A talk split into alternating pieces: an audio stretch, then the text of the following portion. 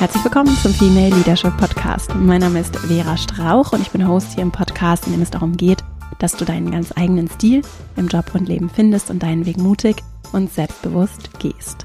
In dieser Folge geht es um drei Techniken für mehr Fokus, wie du konzentriert an den Dingen arbeiten kannst, die dir wirklich wichtig sind. Vielleicht auch dann, wenn du viele Interessen hast, viele Themen, die dich bewegen, viele Dinge, die du tun möchtest und du vielleicht die Sorge oder den Eindruck hast, dass du dich verzettelst.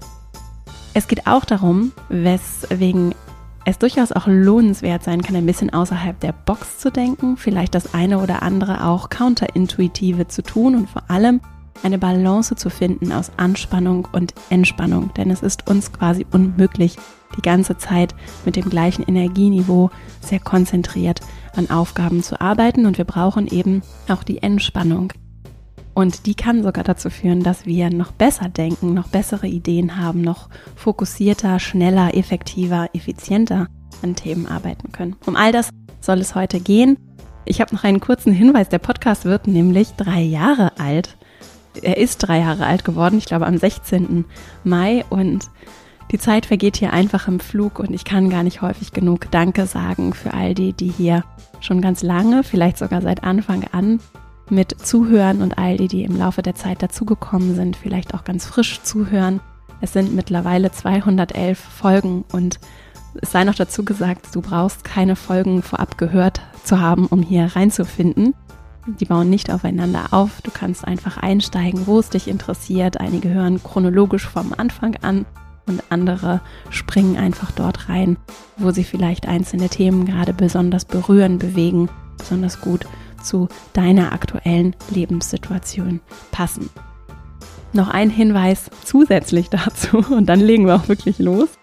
Ich habe äh, mich schon ganz lange mit dem Thema Selbstführung beschäftigt und das bildet übrigens auch so die Grundlage meiner Arbeit zum Thema Leadership und habe einen kleinen Kompaktkurs entwickelt, schon vor einiger Zeit, einen Kompaktkurs Selbstmanagement. Das heute sind zum Teil Auszüge daraus, denn ich für mich ganz persönlich finde es ganz bereichernd, kreativ zu sein, habe immer viele Ideen und die Lust, Sachen besser zu machen, anders zu machen, Neues auszuprobieren.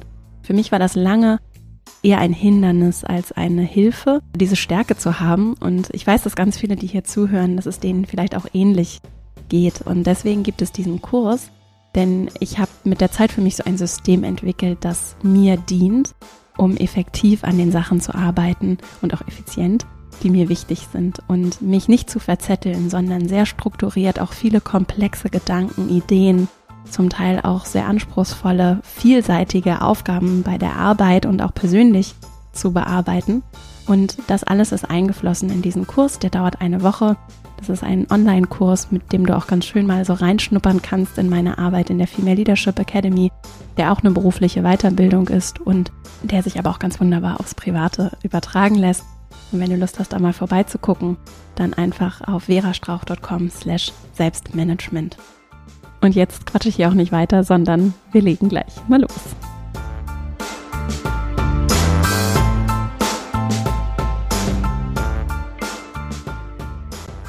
Ich bin durch Zufall vor ein paar Wochen, Monaten auf ein Buch gestoßen, das ich hier indirekt auch schon ein paar Mal angesprochen habe. Und zwar ist das gerade erst vor kurzem in den USA erschienen von einer Wissenschaftsautorin, Annie Murphy Paul. Und das Buch heißt The Extended Mind. Und ich habe daraus heute mal ein paar Auszüge mitgebracht, denn es geht darum, wie wir unseren Kopf anders nutzen können, beziehungsweise wie wir unser Denken erweitern können. Und mich hat das richtig reingezogen. Ich habe das durchgestudiert, durchgearbeitet und werde hier auch an anderer Stelle dazu noch mal ein bisschen mehr machen. Also möchte nur heute darauf Bezug nehmen, weil es ums Denken geht und vor allem auch darüber, wie wir, damit macht sie so auf in dem Buch, wie wir diesen Gedanken oder vielmehr dieses Narrativ, die Überzeugung, dass unser Gehirn so ein in sich geschlossenes Organ ist, das dann bei Einzelnen besser funktioniert, bei anderen weniger gut funktioniert, wie das so ein Irrglaube ist, dem wir so aufgesessen sind, dass es in sich geschlossen funktioniert. Und dann geht es in dem Buch darum, und darauf werde ich heute auch an meinen Techniken Bezug nehmen, geht es in dem Buch darum, wie wir eben mit unserem Körper, mit unserer Umgebung, mit anderen Menschen unser Denken verbessern, erweitern, anders, ja, wenn wir jetzt den Begriff Leistungsfähigkeit verwenden wollen, dann würde der dazu passen, wie wir andere Leistungsfähigkeit in unserem Denken ermöglichen und wie das eben mehr ist, als unseren Kopf wie eine Maschine funktionieren zu lassen, sondern gerade in dieser Lebendigkeit, in der Interaktion mit Dingen, die gar nicht mal, die nicht unser Gehirn sind, wie unser Denken dadurch so besonders, so kraftvoll werden kann. Und darauf möchte ich gerne heute Bezug nehmen in diesen drei Techniken für mehr Fokus, denn das ist ein ganz essentielles Umdenken, das das erfordert und das übrigens und sie geht auf diverse Studien aus ganz unterschiedlichen Bereichen ein, in denen die eben zeigen, dass unser Gehirn nur im Zusammenspiel mit zum Beispiel unserem Körper, aber auch Dingen außerhalb unseres Körpers richtig gut funktionieren kann. Also Gehirn und restlicher Körper zum Beispiel spielen natürlich eine Rolle. Mein Gehirn kann nicht funktionieren, wenn da nicht das Herz schlägt und ich nicht lebendig bin, ja. Und auch abhängig davon, wie es mir sonst körperlich geht, und das sind jetzt nur einzelne Beispiele, die das zeigen, wie es mir körperlich geht, bedeutet das natürlich auch, dass mein Gehirn anders leistungsfähig ist. Und der Kontext spielt eine Rolle. Das wissen wir in der Essenz ja alle. Du wirst jetzt vielleicht sagen, ja, Vera, das ist jetzt auch nichts Neues. Die Frage ist nur, inwieweit haben wir das wirklich verinnerlicht und inwieweit versuchen wir vielleicht auch, uns zu etwas zu machen oder haben so ein verqueres, nicht wirklich hinterfragtes Bild, also ich kann da für mich sprechen, davon, wie leistungsfähig ich vermeintlich sein muss, wie ich zu funktionieren habe, mein Körper, mein Kopf zu funktionieren hat und wie sehr widerstrebt das eigentlich grundsätzlichen Prinzipien. So. Und deswegen eine große, wenn nicht sogar die zentrale Herausforderung unserer Zeit ist, wie wir mit unserer Aufmerksamkeit umgehen und wie achtlos, da kann ich auch für mich sprechen, ich meine, diese Ressource zum Teil verschenke und wie schwierig es ist, konzentriert bei einer Sache zu bleiben, in einer Welt, die latent um unsere Aufmerksamkeit buhlt, die uns darüber auch, ohne dass wir es vielleicht bewusst merken, steuert, beeinflusst und so ein Stück weit natürlich auch unsere Freiheit im Denken ne? und vielleicht auch die mentale Kapazität, die wir haben, um Dinge zu bewegen und zu verändern, in andere Richtungen verstreut, ja. Und die große Herausforderung ist, wie gehen wir mit unserer Aufmerksamkeit um und verinnerlichen wir wirklich, wie anstrengend und schwierig es ist, konzentriert bei einer Sache zu bleiben. Dafür sind wir in erster Linie erstmal nicht gemacht, ja. Also acht Stunden konzentriert vor dem Rechner zu sitzen und konzentriert an einer Sache zu arbeiten, das ist nicht das, was uns natürlich zufliegt und was sich so, was ursprünglich so vorgesehen war für uns, ja. Und ich will jetzt gar nicht weiter darauf eingehen, was es stattdessen wäre. Vielmehr ist es interessant zu fragen, okay, da ist diese Welt, auch diese digitale Welt, die bietet ganz viel Information, ja, und das ist total schön. Also so ziemlich jede Information ist verfügbar und das schafft ein wahnsinniges Potenzial, ja, und hat etwas sehr, sehr Schönes und sehr Demokratisches, sehr, ja, sehr, sehr Freies und Barrierenabbauendes und gleichzeitig natürlich auch ganz viele Schattenseiten. So. Und eine davon ist diese krasse Überforderung, die damit auch einhergehen kann und auch vielleicht so eine Anforderung daran, wie wir uns in diesem digitalen Raum zu verhalten haben, was wir alles zu leisten haben, ne? auch an uns selbst vor allem, die ganz schön überfordernd sein kann und vielleicht auch mental belastend sein kann, weil wir eben zum Beispiel so erreichbar sind, weil wir eben immer diese Geräte mit uns herumtragen, jederzeit alles nur einen Klick entfernt ist und das macht was mit uns auch kognitiv ne? und braucht dann vielleicht auch eine andere Form der Disziplin, der Klarheit, der Eigenverantwortung, um damit umzugehen. Und das sind ganz spannende Fragen. Ich habe jetzt eingangs gesagt, so die große Frage unserer Zeit, das vielleicht nicht, um das nochmal zu relativieren, das sind aber, glaube ich, sehr spannende Fragen unserer Zeit, die zum Beispiel ja auch in Erziehung, im Umgang mit Kindern, wie führen wir Kinder daran, aber wie führen wir uns als Erwachsene auch daran? So viel will ich dazu jetzt auch gar nicht sagen. Ich finde es nur sehr, sehr spannend und möchte jetzt hier als Eingangsfrage, bevor ich zu meiner ersten Technik komme, uns hier gemeinsam fragen in diesem Podcast, wie wäre es, wenn wir vielleicht ganz anders herangehen würden an diese Fragen, an unser Denken, an auch unseren Wert an Leistung, wie sehr sie auch unseren Wert bestimmt und ob das wirklich das ist, was wir uns selbst und anderen vermitteln wollen. Auch an unseren Energiehaushalt, an unser Zusammenspiel mit der Natur, an unseren Körper, an unser Miteinander mit anderen Menschen. Und all das soll heute mit dieser Folge Raum finden, neben ganz konkreten Dingen, die du mitnehmen und ausprobieren kannst, die für mich zum Beispiel gut funktionieren und auch ein paar Buchtipps, die ich jetzt für mehr Fokus ganz konkret sehr hilfreich finde. Wir verlinken alles in den Shownotes. Es lohnt sich übrigens immer mal da vorbeizugucken bei den Folgen. Wenn du auch gerade hier nicht die Zeit hast mitzuschreiben, dann kannst du da ganz wunderbar durchscrollen und findest die Bücher und auch sonstige Tipps, auch gerade bei den Interviews zum Beispiel hier im Podcast dann ganz ausführlich in den Shownotes. Meine erste Technik, die ich mitgebracht habe, ist das Rauszoomen. Ich habe das jetzt mal so Rauszoomen genannt. Dafür gibt es in, auch so in der psychologischen Literatur, in der Psychotherapie ganz, es gibt dafür vielfältige Begriffe. Im Bereich der Mindfulness gibt es dazu diverse, sehr kluge Gedanken. Ich nenne es einfach mal rauszoomen. Also schaffe ich es, von oben auf die Dinge zu blicken, Abstand zu gewinnen und darüber zu reflektieren, was eigentlich gerade passiert. Das regelmäßig zu tun, auf diversen Ebenen, ist eine der zentralen Fähigkeiten, die zum Beispiel auch immer wieder in meinen Kursen eine große Rolle spielen, denn die bedeuten, dass ich kontextualisiere, dass ich verstehe, dass ich eben nicht in einem Vakuum funktioniere, sondern dass alles in einer wechselseitigen Verbindung zueinander steht und dass ich den Kontext herstellen kann, auch gerade wenn ich in die Zukunft blicke, wie mein Verhalten sich auswirkt auf das, was in der Zukunft ist. Und dann kann ich das mit diversen weiteren Dimensionen verbinden. Ich kann zum Beispiel Bezug zum Sinn herstellen.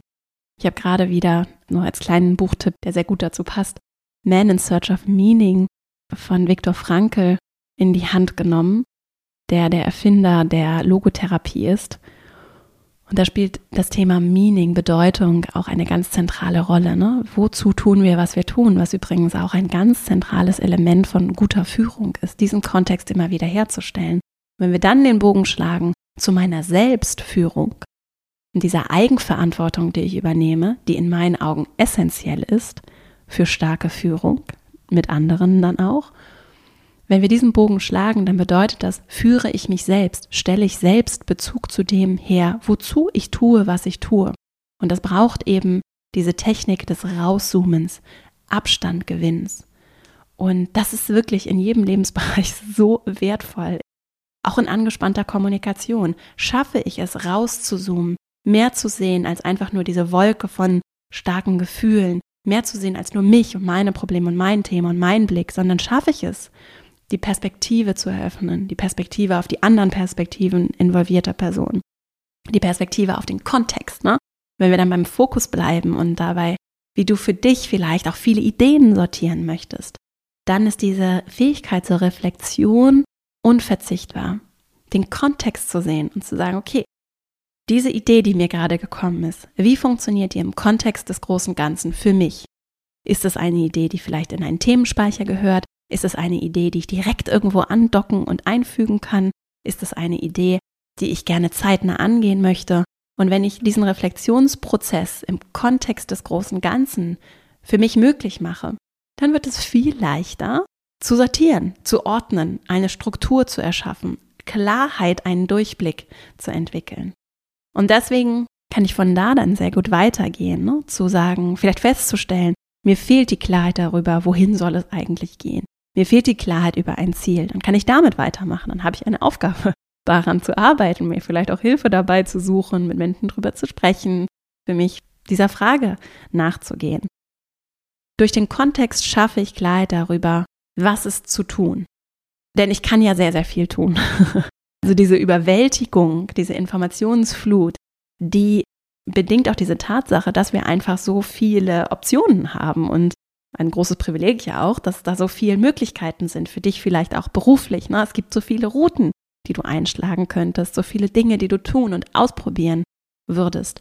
Und wenn ich rauszoome, mich im Kontext sehe, Bezug zum Sinn herstelle, Klarheit darüber bekomme, was ist vielleicht gerade auch noch zu klären, damit ich die Fragen, die ich mir stelle, beantworten kann, dann verstehe ich auch eine gewisse Chronologie, also eine gewisse zeitliche Abfolge, Dinge, die sich gegenseitig bedingen, die ich dann sortieren kann. Dann kann ich sagen, okay, dann ist das jetzt vielleicht erstmal das Thema, dem ich mich jetzt widme.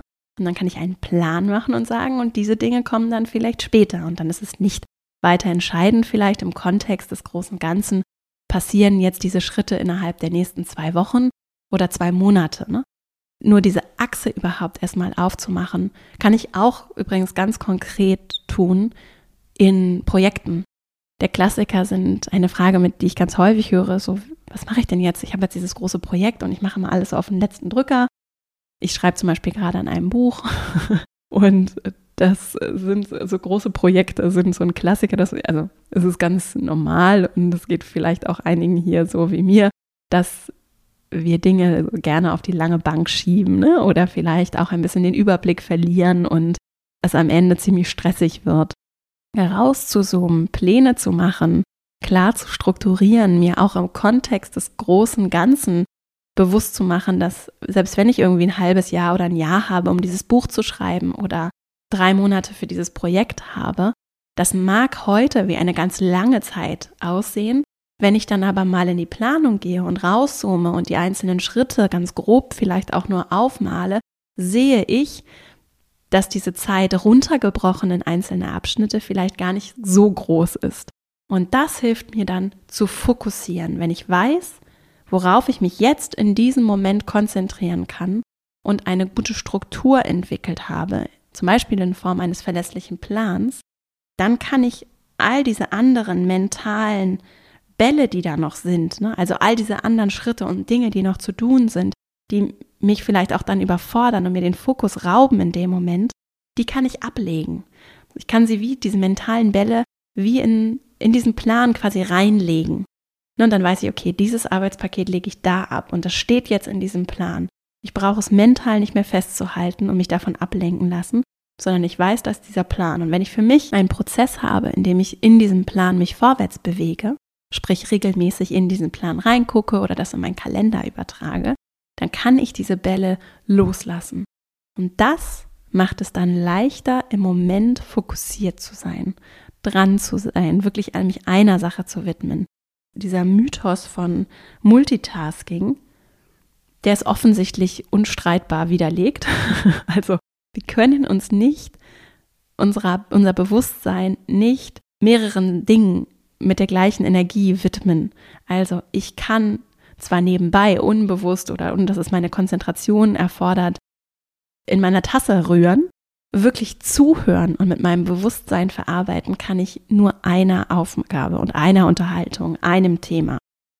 Und tausend Sachen gleichzeitig zu machen, kostet im Zweifelsfall einfach viel mehr Energie, als wenn ich die Sachen nacheinander konzentriert abarbeite. Und um das nacheinander tun zu können, mich wirklich einer Sache zu widmen, hilft es, eine Struktur zu haben, die mich hält, die mich trägt. Und das kann dann bedeuten, dass ich zum Beispiel sehr konzentriert an einem Konzept arbeite, sehr konzentriert einen Text schreibe, aber auch sehr konzentriert eine Unterhaltung führe, wirklich einer Person meine Aufmerksamkeit schenke, ohne nebenbei am Handy zu sitzen oder wieder irgendwie meine E-Mails zu checken und eigentlich schon gedanklich drei Schritte weiter zu sein. Es kann eine ganz andere Qualität in die Momente und auch einen anderen Respekt den Dingen geben, den Menschen, den Themen, mit denen ich mich beschäftige. Und deswegen lohnt es sich sehr, da klar zu sein und diesen Rahmen zu erschaffen, diese Struktur, die ich zum Beispiel eben, wie gesagt, ich habe es eingangs kurz gesagt, in meinem Kompaktkursteil, wie ich es für mich gemacht habe. Du hast vielleicht eine ganz eigene Struktur, die auch wunderbar funktioniert oder die du vielleicht auch dann durch das, was du lernst, noch anpasst und die auch lebendig ist und dich halten kann und darf. Und da rein zu investieren, da immer wieder raus zu fokussieren, raus zu zoomen und zu verstehen, was mache ich hier eigentlich gerade und wie funktioniert das im Kontext von all dem anderen, was da noch ist, das ist so lohnenswert und eine ganz wertvolle Investition. Gerade dann, wenn viel zu tun ist, wenn Stress ist, wenn ich sowieso das Gefühl habe, ich komme nicht hinterher oder ich habe eigentlich gar keine Zeit, um diese Struktur zu schaffen, dann brauche ich die Struktur besonders. Und vielleicht noch so ein paar ganz kleine, bevor wir zur nächsten Technik kommen, so kleine Tipps, die mir sehr helfen.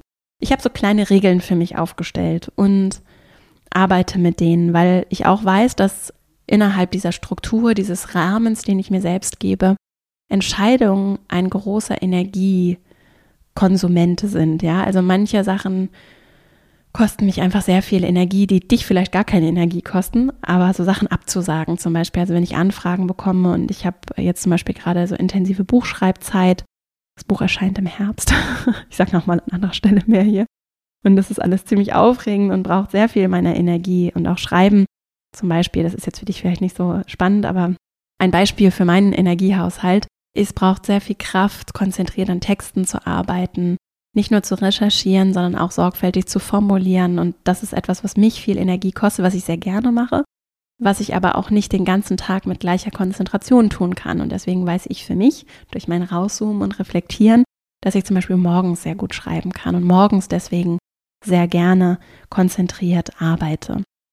Und schütze deswegen zum Beispiel auch meine Morgende und weiß, dass es mich ganz viel Energie kostet, die ich eigentlich gerne in das Buch oder in meine Arbeit in der Academy, in Dinge, die für mich und das, was, wozu ich tue, was ich tue, besonders wichtig sind, investieren würde, dass ich die gerne schützen möchte, diese Zeit und diese Themen mit Fokus bearbeiten möchte. Und wenn ich dann Anfragen bekomme, die ich auch total gerne bearbeiten würde und irgendwelche ja, Anfragen, um kurzfristig vielleicht irgendwie bei Events zu sein oder sowas zu machen, dass mich das immer sehr viel Energie kostet, da Nein zu sagen. Das ist ein Beispiel für Regeln, die ich aufgestellt habe, um meine Entscheidungsenergie zu schützen und diese Energie nicht für Entscheidungen aufzubringen, sondern für andere Sachen, zum Beispiel fürs Buchschreiben. Und deswegen habe ich jetzt für mich Regeln aufgestellt, wie zum Beispiel bis zur Abgabe des Buchmanuskripts, das wird im Ende Juni sein, sage ich alles ab. Und das habe ich auch so ans Team weitergegeben und deswegen brauche ich nicht mehr zu entscheiden, sondern kann einfach automatisiert absagen oder meine KollegInnen können das sogar für mich tun. Und das ist natürlich ein großer Luxus und etwas, was für mich super hilfreich ist. Und das kann ich auf ganz, habe ich auf ganz viele andere Sachen auch übertragen. Und für deinen Alltag kann das zum Beispiel bedeuten, anderes Beispiel, dass du Lust hast, mal diese Drei-Minuten-Regel auszuprobieren. Eine weitere Regel, die ich auch anwende. Und die kommt von David Allen. Der hat ein Buch geschrieben, das ist so ein Klassiker in der Selbstmanagement-Literatur. Getting Things Done, verlinken wir auch in den Show Notes. Und da gibt es die sogenannte Drei-Minuten-Regel.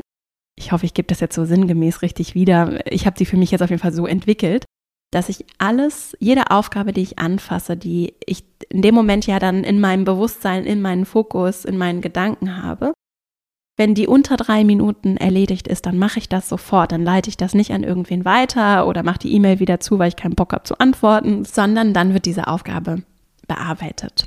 Und das macht super produktiv. Ich mache das auch in Meetings zum Beispiel. Also wenn ich merke, dass wir über etwas sprechen und wir können das jetzt eigentlich in unter drei Minuten entscheiden oder klären, dann bleibe ich auch da dran. Das kann super viel Traktion geben und spart insofern Aufmerksamkeit und Zeit, weil wir uns nicht mehr wieder in Zukunft dann neu in das Thema eindenken müssen, weil ich eben nicht wieder diese E-Mail öffnen, mich eindenken, konzentrieren muss, um dann die Entscheidung zu treffen oder schnell zu antworten. Und dadurch spare ich super viel Zeit, habe eine feste Regel und gehe achtsam mit meiner Konzentration um. Und das mache ich zum Beispiel, der Klassiker ist so der E-Mail-Eingang wenn ich eben die Aufgabe vor der Brust habe, jetzt konzentriere ich mich auf meinen E-Mail-Eingang Vera, dann mache ich das meistens so en bloc, ne? gehe am Block durch, arbeite meine E-Mails ab und habe dafür dann, weiß ich nicht, ein Zeitfenster von 20 Minuten. Und dann gehe ich da mit der 3-Minuten-Regel frontal durch alle unbearbeiteten E-Mails durch und versuche wirklich so viel wie möglich einfach wegzuschaffen und auch zu löschen, zu eliminieren, zum Teil auch einfach nicht zu antworten, weil ich auf irgendwelche Verteiler geraten bin oder irgendwo auf CC war und versuche so mit dieser Regel für mich sehr konzentriert, auch in die Zukunft blickend, was für die Zukunftsvera zu tun. Ja? Die Gegenwartsvera macht Sachen nach Regeln und Prinzipien, auch um gut zu sein zu mir in der Zukunft. Und das braucht dann für die Gegenwartsvera vielleicht ein bisschen Kraft und Energie, tut aber meinem Zukunfts-Ich sehr gut. So, das sind erstmal so ein paar Tipps, ich werde gleich nochmal so ein, zwei andere auch teilen. Wir kommen jetzt aber erstmal zur zweiten Technik. Und die bezieht sich nochmal auf das Buch The Extended Mind von Annie Murphy Paul. Auch das verlinken wir in den Show Notes.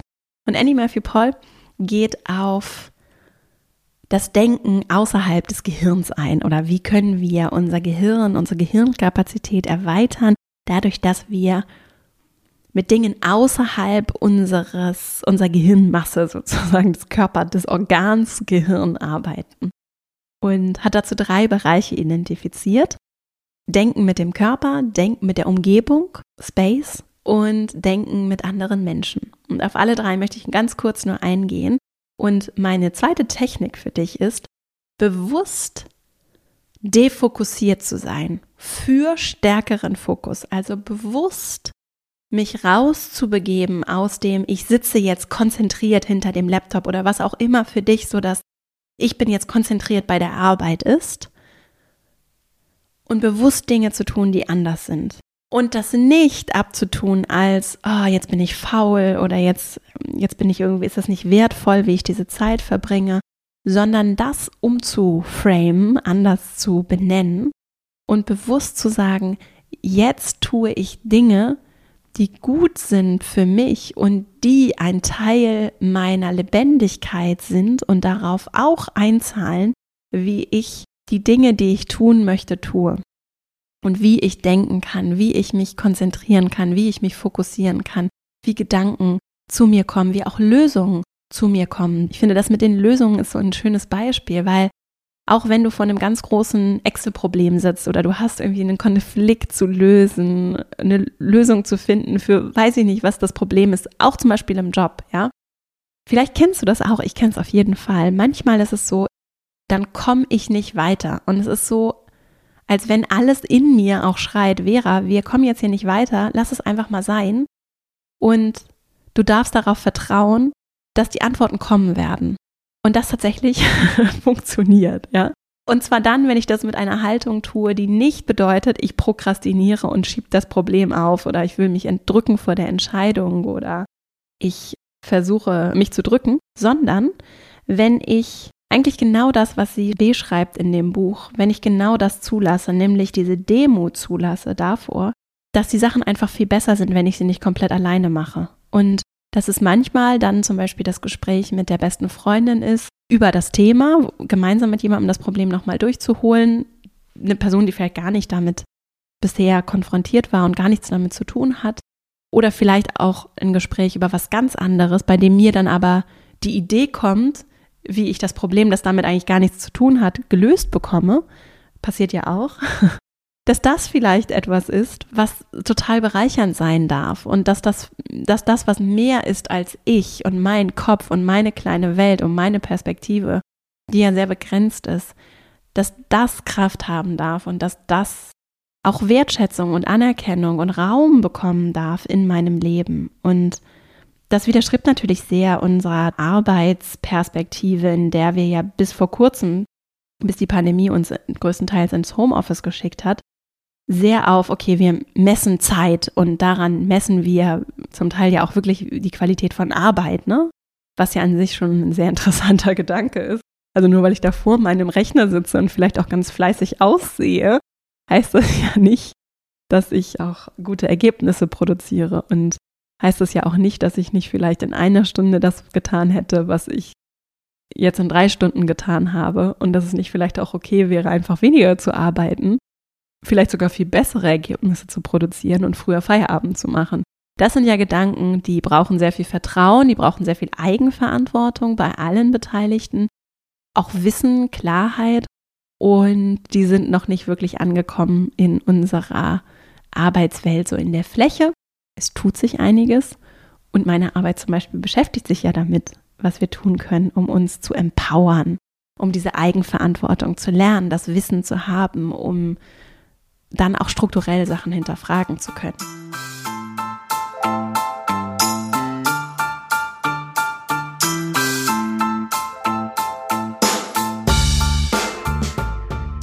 Was können wir jetzt tun? Also, bewusst defokussiert sein, bewusst auch diesen Elementen, auf die ich jetzt eingehe, Wertschätzung zu schenken, denen Raum zu geben und die zu sehen als etwas, das richtig wertvoll ist und das auch Teil unserer Lebendigkeit ist und das indirekt auch darauf einzahlt, wie die Qualität unserer Ergebnisse unseres Denkens sein werden. Das erste, Denken mit unserem Körper, was Annie Murphy Paul in ihrem Buch sehr schön beschreibt, ist, unser Körper kann zum Beispiel unser Denken beflügeln, aber auch blockieren. Und der Klassiker ist dazu als Beispiel, dass wir, wenn wir zum Beispiel Angst haben, in Stress geraten, wenn ich jetzt sehr wütend werden würde, dann vernebelt das regelrecht mein Denken. Ne? Und dann sind das auch biochemische, komplexe, ich bin keine Expertin dafür, Prozesse, die mich blockieren, also die auch im Gehirn dann durch meine körperliche Reaktion und das, was dann mein Denken, mein Körper, wie sich das gegenseitig bedingt, blockiert, wie klar ich denken kann. So. Und andersrum kann die Arbeit mit meinem Körper. Und ganz konkret gibt es da ein ganz wirkungsvolles Beispiel, nämlich die Art und Weise, wie ich mit meinem Körper zum Beispiel über Achtsamkeitsübungen, über Atemübungen arbeite, kann ich sehr gezielt mein Denken verändern, verbessern, wenn wir es jetzt mal so nennen wollen, also Klarheit schaffen für mich und auch Blockaden auflösen, auch emotionale Blockaden, die dann zum Beispiel mein Denken behindern, auflösen, indem ich zum Beispiel mit Achtsamkeitsübungen arbeite. Da ist so einer der großen Vordenker John Kabat-Zinn, da verlinken wir auch nochmal ein Buch von ihm, und er forscht tatsächlich, ich weiß jetzt nicht genau, ich glaube an der, irgendwo an der UCLA, meine ich, bin mir aber nicht ganz sicher. Er forscht John Kabat-Zinn Mindfulness-Based Stress Reduction, zum Beispiel also die durch Achtsamkeitspraxis reduzierten Stress. Den untersucht er und erwiesenermaßen ist es wirklich messbar beeinflusst uns diese Achtsamkeitspraxis und das, was das mit unserem Körper macht und dann wiederum auch mit unserem Gehirn und unserem Denken. Und durch ganz einfache Atemübungen, einfach indem du zum Beispiel bewusst für nur ein paar Minuten, vielleicht auch jetzt, einfach nur innehältst und deinen Atem beobachtest beim Einatmen und beim Ausatmen und deine Gedanken ganz bewusst nur vielleicht auch in deinen Körper schickst, dabei zu beobachten, wie dein Atem fließt, wie sich deine Lunge erweitert. Das kann ganz kraftvoll sein und in wenigen Sekunden deine Gehirnfunktion verändern. Und damit können wir ganz bewusst arbeiten und so auch im Zusammenspiel zwischen Körper und Geist ganz andere Ergebnisse erzielen für uns. Und ich will das jetzt gar nicht in so ein Leistungsdenken reinpressen.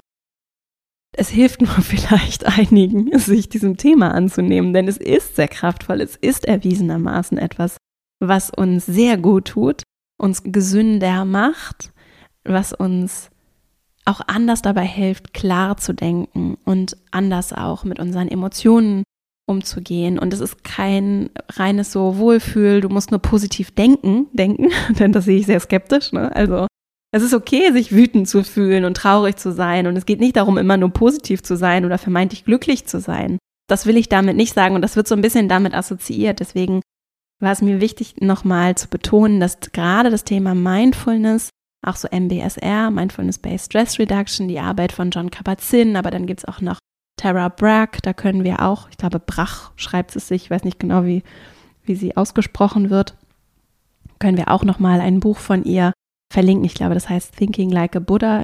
Und auch hier häufig schon von mir empfohlen, das Weise Herz von Jack Cornfield. Diese VordenkerInnen zum Thema Mindfulness und es gibt noch viele, viele mehr, sind sehr lesenswert.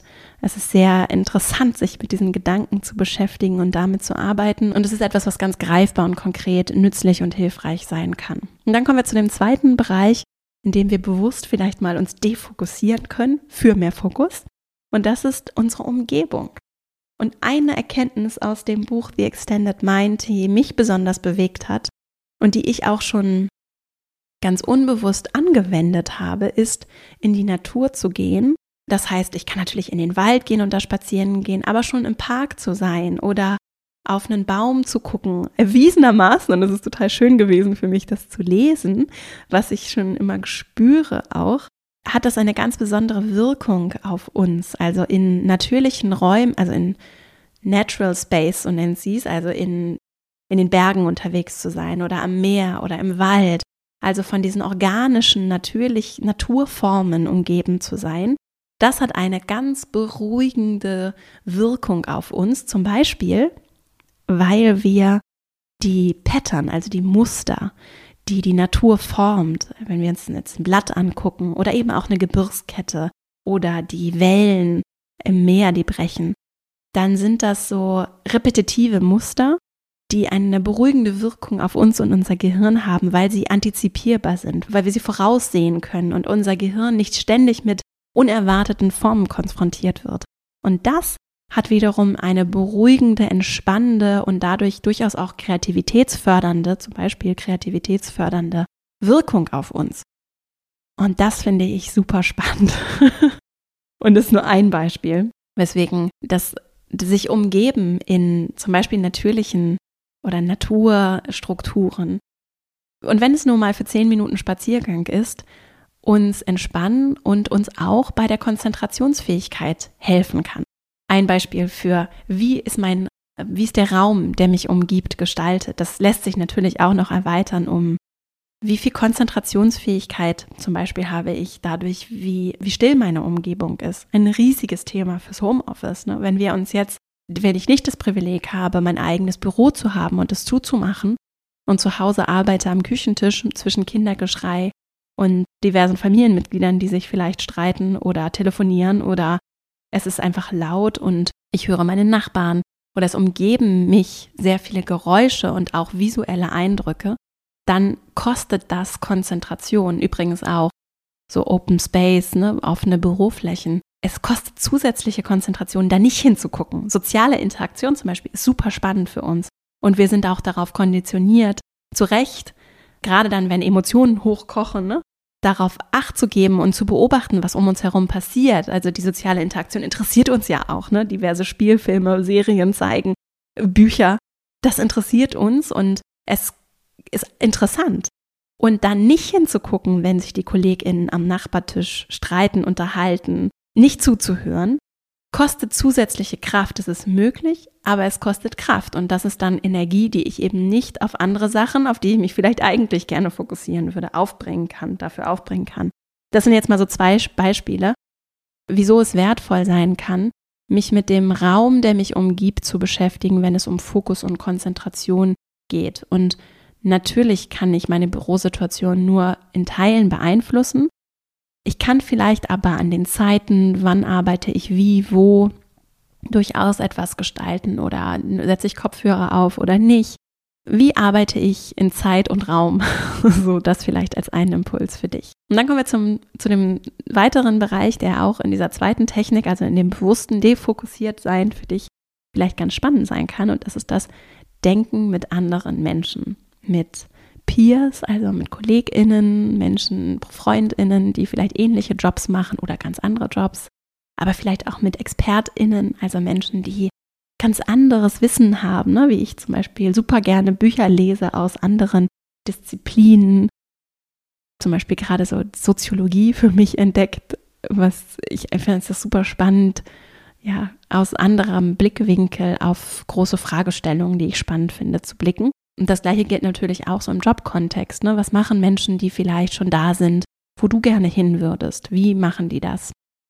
Und auch wenn das vielleicht gerade nicht direkt auf das einzahlt, was auf deiner To-Do-Liste steht, kann das dir vielleicht ganz neue Perspektiven, Antworten, Fragen mitgeben, die dich bereichern und vor allem eben auch in der Interaktion, also im Gespräch, vielleicht auch im ungeteilten Gespräch mit einer anderen Person kann es sehr wirkungsvoll sein, über Fragen zu sprechen, die dich interessieren oder vielleicht auch Sachen, die eigentlich gar nichts mit dem zu tun haben, was dich gerade beschäftigt, die dir dann aber vielleicht trotzdem indirekt Antworten geben oder einfach dadurch, dass du mal komplett an was anderes denkst, Lösungen für ein Problem, das du schon lange mit dir herumträgst, bieten.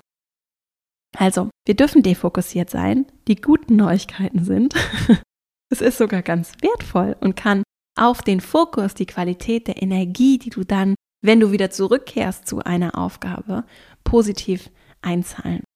Wenn dieses ganze Thema mit The Extended Mind dich interessiert, dann schreib übrigens gerne auch mal, ob das so ist. Also wenn es so ist, dass du dazu auch Lust hättest, nochmal eine weitere Folge zu hören, vielleicht.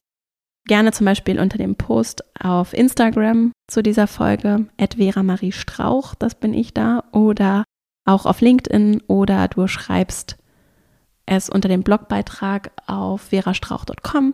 Es gibt diverse Wege, weil mich natürlich interessiert, was da vielleicht besonders spannend ist und ob du Lust hättest, dazu mehr zu machen, weil ich das gerade sehr interessant finde, aber natürlich nicht weiß, es ist so ein bisschen off-topic auch hier. Das würde mich interessieren, dann könnte ich mal sehen, ob ich dazu vielleicht hier nochmal mehr mache. Und dann sind wir auch schon bei der dritten und letzten Technik, die ich mitgebracht habe. Und zwar ist das auch aus einem Buch, über das ich gerne sprechen möchte, nämlich Atomic Habits von James Clear. Ein Buch, das ich super gerne gelesen habe, durchgearbeitet habe, das auch in meine Arbeit immer wieder, in meine Kurse auch einfließt. Und James Clear beschreibt es als Identity-Based Habits.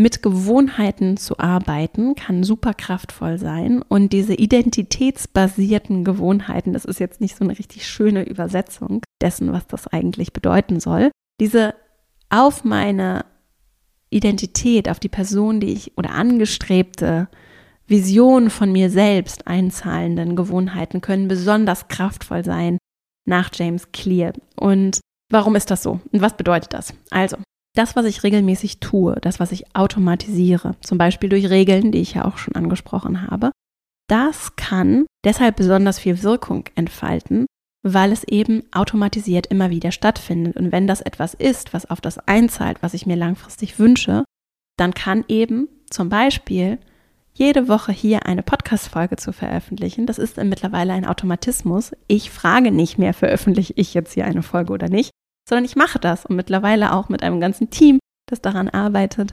Und wir stellen das nicht mehr in Frage. Und dadurch brauchen wir nicht jede Woche wieder die Entscheidungsenergie, ne? sondern es passiert einfach. Und das zahlt darauf ein, dass hier immer mehr Leute zuhören, dass der Podcast jetzt drei Jahre alt ist, dass wir sehr viele Leute erreichen können, denen kostenfrei die Inhalte zur Verfügung stellen können.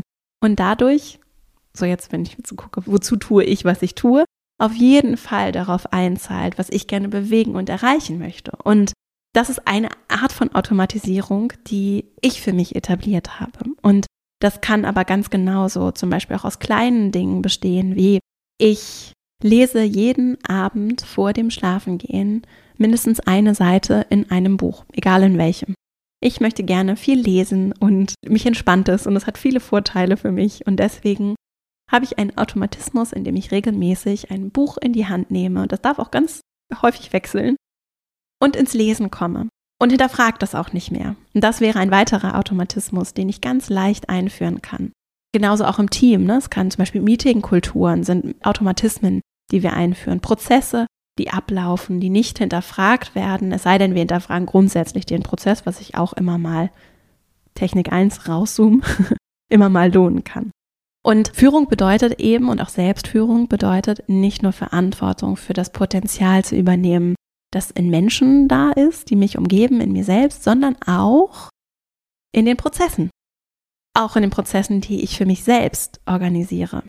Und die Identity-Based Habits gehen jetzt noch einen Schritt weiter, also arbeiten nicht nur mit der Automatisierung der Gewohnheiten, durch Gewohnheiten, die wir haben, sondern fragen auch, welche Gewohnheiten möchte ich denn überhaupt? Und das klassische Beispiel, ich habe dazu auch hier schon mal eine eigene Folge im Podcast gemacht, der Klassiker dazu ist, ich möchte sportlicher werden und deswegen laufe ich jetzt den Marathon. So und trainiere jetzt jede Woche, jeden Tag, weiß ich nicht, wie so Marathontraining aussieht. Auf jeden Fall habe ich einen sehr strengen Plan und trainiere für den Marathon. Die Identity-Based Habits würden jetzt anders rangehen und würden sagen, okay, was ist die Identity, die du dir wünschst? Also möchtest du zum Beispiel sportlich sein? Kann ich da nochmal nachfragen? Möchte ich wirklich sportlich sein oder möchte ich vielleicht gesund sein? Möchte ich mich wohl in meinem Körper fühlen? Was genau ist es? Und dann kann ich von diesem Ziel kommen und sagen, und jemand, der gesund ist, jemand, der sich wohlfühlt in seinem Körper, wie verhält sich diese Person im Hier und Jetzt? Angenommen, ich bin das schon, ich fühle mich schon so. Was würde ich tun? Welche Gewohnheiten hätte ich? Ist es dann wirklich das Training für den Marathon oder ist es nicht vielleicht die Gewohnheit, dass ich mindestens zweimal die Woche zum Sport gehe, dass ich mit dem Fahrrad zur Arbeit fahre, dass ich jeden Tag einen, wenigstens einen Spaziergang mache, dass ich Gemüse esse, so solche Beispiele. Ne? Und dann komme ich über diese Identity, dieses Ziel, Gefühl, diesen Zielzustand und überlege, was bedeutet das dann übersetzt in Automatismen, in Gewohnheiten, die ich haben könnte. Und das kann ich natürlich auch verbinden mit dem Thema Fokus. Ne? Welche Themen, welche Menschen, auch wie arbeite ich, was bekommt Raum, wenn ich die Person bin, die ich gerne sein möchte. Also eine gesunde Person zum Beispiel. Wie würde die sich im Hier und Jetzt verhalten? Würde die acht Stunden die ganze Zeit vorm Computer sitzen? Ja? Oder eine sehr konzentriert arbeitende, effektive Person, effektiv arbeitende Person, die mit ihrer Zeit achtsam umgeht. Wie würde die sich verhalten und was würde die tun? Und Darüber kann ich dann für mich nochmal klarer artikulieren, was ist das eigentlich, was ich dann, wenn ich fokussiert arbeite, tun möchte und wie tue ich das.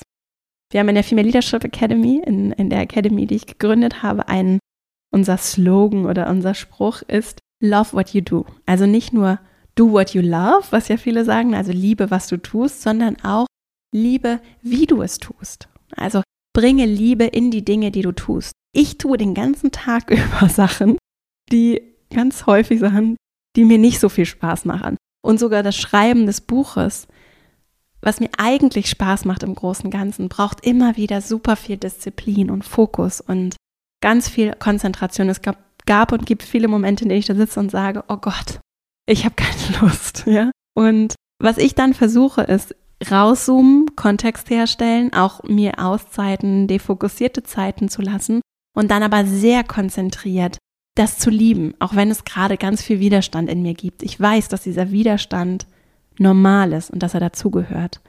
Und ich will ganz viel Liebe da reingeben und es auch genießen, mich immer wieder damit verbinden, dass es ein Privileg ist, dieses Buch schreiben zu dürfen.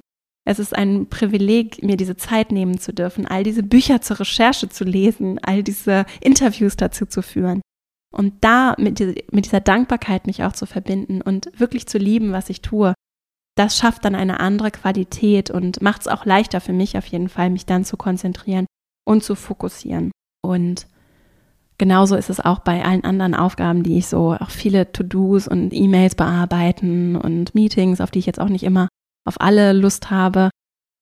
Ich versuche diese Qualität dessen, die ich mir wünsche für mein Leben insgesamt, auch und gerade in diese Sachen zu bringen, auf die ich vielleicht nicht so viel Lust habe. Und das macht natürlich auch was damit, was, wie das dann sich anfühlt und wie sich das auch für andere vielleicht anfühlt und wie das miteinander dann wird und auch für mich diese konzentrierte, fokussierte Arbeitszeit. So, damit sind wir jetzt auch schon am Ende. schon. Ich habe noch zwei kleine Tipps, die so ein bisschen konkreter auch zum Thema Fokus sind. Und zwar ein ganz einfacher, aber sehr effektiver Tipp für fokussiertes Arbeiten, der auch zu diesem Identity-Based Thema passt, ist, bin ich klar darin, was ich genau tun möchte? Bin ich klar darin, was jetzt diese Aufgabe ist, die vor mir liegt? Und gerade wenn ich viel Fokus und Konzentration brauche und Energie brauche, um mich überhaupt aufzuraffen, die Aufgabe anzugehen, ja, dann kann es sich lohnen, klar nochmal zu machen, was ist es, was ich jetzt konkret tun möchte. Und das zweite, damit verbunden, Timeboxing. Zu sagen, okay, wie viel Zeit habe ich jetzt für diese Aufgabe? Okay, ich will jetzt diesen Teil des Unterkapitels schreiben oder ich will dieses Konzept fertig machen oder ich tätige jetzt diesen Anruf oder ich schreibe dieser E-Mail. Was ist das Ziel? Ist diese Aufgabe machbar in dieser Zeit? Das vorzubereiten und in eine Zeitbox zu packen, die realistisch ist, ist so kraftvoll. und ein ganz konkretes Ding, was du tun kannst und was du vielleicht manchmal auch schon getan hast, aber vielleicht auch aus dem Blick wieder verlierst und was vielleicht für dich eine Gewohnheit werden darf, gerade bei größeren Aufgaben rauszoomen, bewusst fragen, was genau ist es jetzt, was ich tun möchte, was ist die Aufgabe und wie viel Zeit habe ich dafür zur Verfügung? Ist das realistisch? Ja oder nein? Und dann kann ich loslegen. Also mir selbst Aufgaben auf eine gute Art und Weise zu delegieren im Prinzip. So. Also wir verlinken nochmal ein paar Bücher, die ich heute genannt habe, zum Beispiel The Extended Mind, Getting Things Done, Atomic Habits von James Clear. Ich würde auch nochmal verlinken The Power of Habit, auch ein Buch, sehr spannend zum Thema, wie entstehen Gewohnheiten, wie können wir sie verändern. Eins meiner Lieblingsbücher zum Thema Selbstführung, Essentialism von Greg McEwen, wo es darum geht, effektiv zu arbeiten, also an den richtigen Dingen zu arbeiten. Und auch nochmal das Buch Sprint habe ich auch nochmal rausgesucht, wo es dann so ganz konkret darum geht, wie kann ich mich vielleicht auch organisieren und Zeit so runterscheiben. Das, ich fand das gar nicht schlecht, das ist jetzt nicht eines meiner liebsten Bücher, aber vielleicht auch ganz interessant im Kontext der, der Folge. Jetzt fasse ich nochmal die drei Techniken zusammen.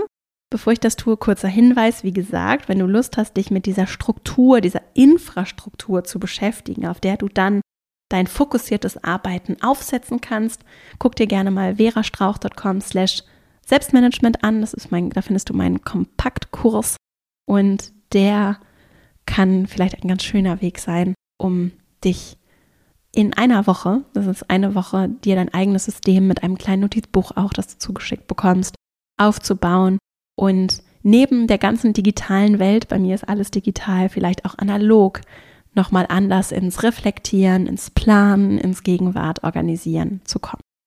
Und ich habe ganz viele der Bücher, die ich heute genannt habe, da auch mit einfließen lassen. Ah, auch noch die Bullet Journal Methode von Ryder Carroll habe ich auch noch, kann, können wir auch noch mit verlinken. Das ist auch ganz wesentlich in diesen Kurs mit eingeflossen. Insofern, wenn du Lust hast, da mal vorbeizugucken, tu das gerne. Jetzt die drei ähm, Techniken nochmal kurz für mehr Fokus zusammengefasst. Als erstes das Rauszoomen die Fähigkeit zur Reflexion, Abstand zu gewinnen, von oben auf die Themen zu blicken, einen Plan zu machen, hilft unfassbar beim, um Fokus zu gewinnen und auch wieder zu gewinnen. Die zweite Technik, bewusst auch defokussiert zu sein, also bewusst auch mich aus dieser Konzentration rauszubewegen, eine Balance zu finden aus Anspannung und Entspannung und das nicht abzutun als etwas, was, was irgendwie jetzt nichts bringt oder nicht wertvoll ist, keine gut investierte Zeit ist, weil ich ja gerade nichts, nichts schaffe, nichts erarbeite, nichts leiste, nichts, keine To-Do-Liste bearbeite. Nein, diese Mußezeit, die Zeit in, in, in der Natur und sei es nur im Park oder der Blick auf die Bäume vor deinem Fenster, diese Zeit ist wertvoll. Ne? Die Zeit, in der ich bewusst auf meinen Körper achte, vielleicht auch in in der Meditation oder beim Yoga oder aber auch beim Fußball oder beim Schwimmen, beim Spazierengehen, ne? mich mit meinem Körper auch verbinde, diese Zeit ist wertvoll. Und das Dritte, was ich dazu noch genannt hatte, war auch die Zeit mit anderen Menschen, ne? mit anderen Menschen ins Gespräch zu kommen, vielleicht auch über Dinge, die überhaupt nichts mit meinem Job oder meiner To-Do-Liste zu tun haben, diese Mußezeit, dieses Freisein, Freidenken, mit anderen denken, mit anderen in diese Dynamik, in diese Resonanz zu kommen, das ist wertvoll und das ist unverzichtbar für Fokus, fürs auch Aufladen der Batterien, fürs Energietanken und für eine andere Qualität und Lebendigkeit, die wir brauchen, gerade auch um dann gute Ergebnisse zu bekommen, zu erarbeiten und uns dem zu widmen, was wirklich mit voller Kraft auch widmen zu können, was wirklich wichtig ist. Und dann die dritte Technik, zu lernen, zu reflektieren und mit Identity-Based Habits zu arbeiten, bewusst über deine Gewohnheiten zu reflektieren und auch zu hinterfragen, welche Gewohnheiten zahlen darauf ein, der Mensch zu sein, der ich sein möchte. Was tut ein Mensch regelmäßig, der so ist, wie ich gerne sein möchte? Der vielleicht eine Wärme in sein Umfeld bringt, der vielleicht inhaltlich Themen erarbeitet, Probleme löst, im Job auf eine gewisse Weise auftritt, die ich gerne verkörpern möchte. Was tut dieser Mensch regelmäßig in seinem Job, im Miteinander mit anderen Menschen, in seinem Privatleben? Und darüber dann für dich vielleicht die eine oder andere Gewohnheit zu entwickeln und zu erarbeiten, kann vielleicht auch ein schöner und wirkungsvoller Weg für mehr Fokus sein. Ich danke dir, dass du mir hier bei dieser sehr langen Folge, ich mag das Thema gerne, wie du vielleicht gemerkt hast, dass du mir zugehört hast, deine Zeit geschenkt hast und äh, freue mich riesig, wenn du diese Folge vielleicht auch mit Leuten teilst, die, denen sie auch helfen kann. Wenn du dem Podcast, wenn er dir gefällt, eine 5-Sterne-Bewertung da lässt, das hilft meiner Arbeit hier sehr. Und jetzt, ja, vielen Dank für deine Zeit. Ich freue mich riesig, wenn wir uns hier nächste Woche wieder hören. Bis dahin und alles Liebe, deine Vera.